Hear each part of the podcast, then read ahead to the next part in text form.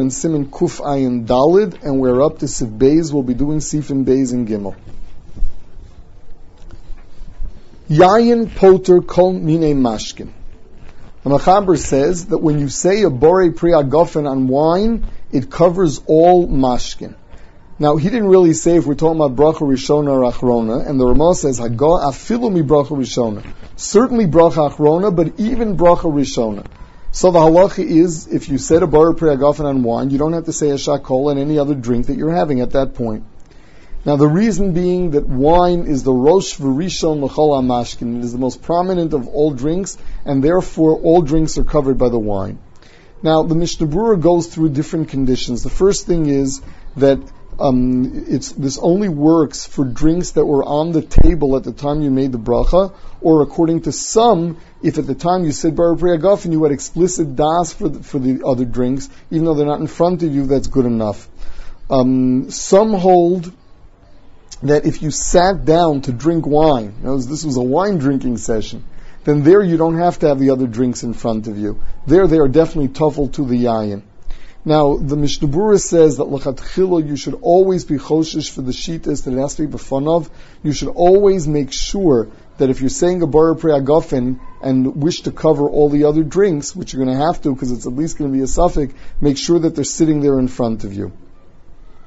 Now, what happens if you make kiddush for other people and they don't drink the wine? They are not covered by your bar preagafen for anything other than the wine.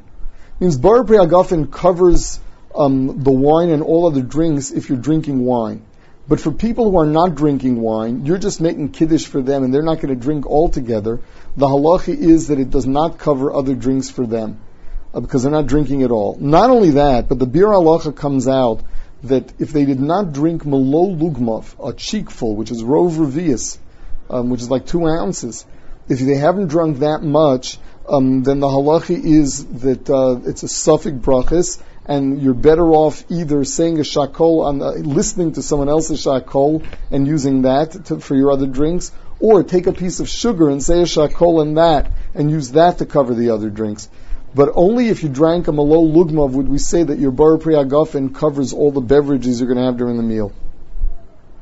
Gimel, or this is even outside the meal. In ein lo elakos echad, manicho ad la'achar amaznu mevarach The Machaber holds that if you only have one cup, don't drink a cup of wine. Don't drink it during the meal. Use it for benching.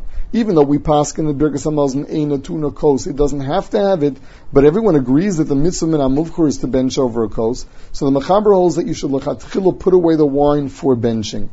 Now, if you're thirsty, so the Mishnah Berurah says you should drink the wine during the meal. The reason being that the Levush's shita, the, the excuse me, the Mordechai shita is that if you uh, if you're thirsty and don't drink, then your birkas hamazon is only midrabana.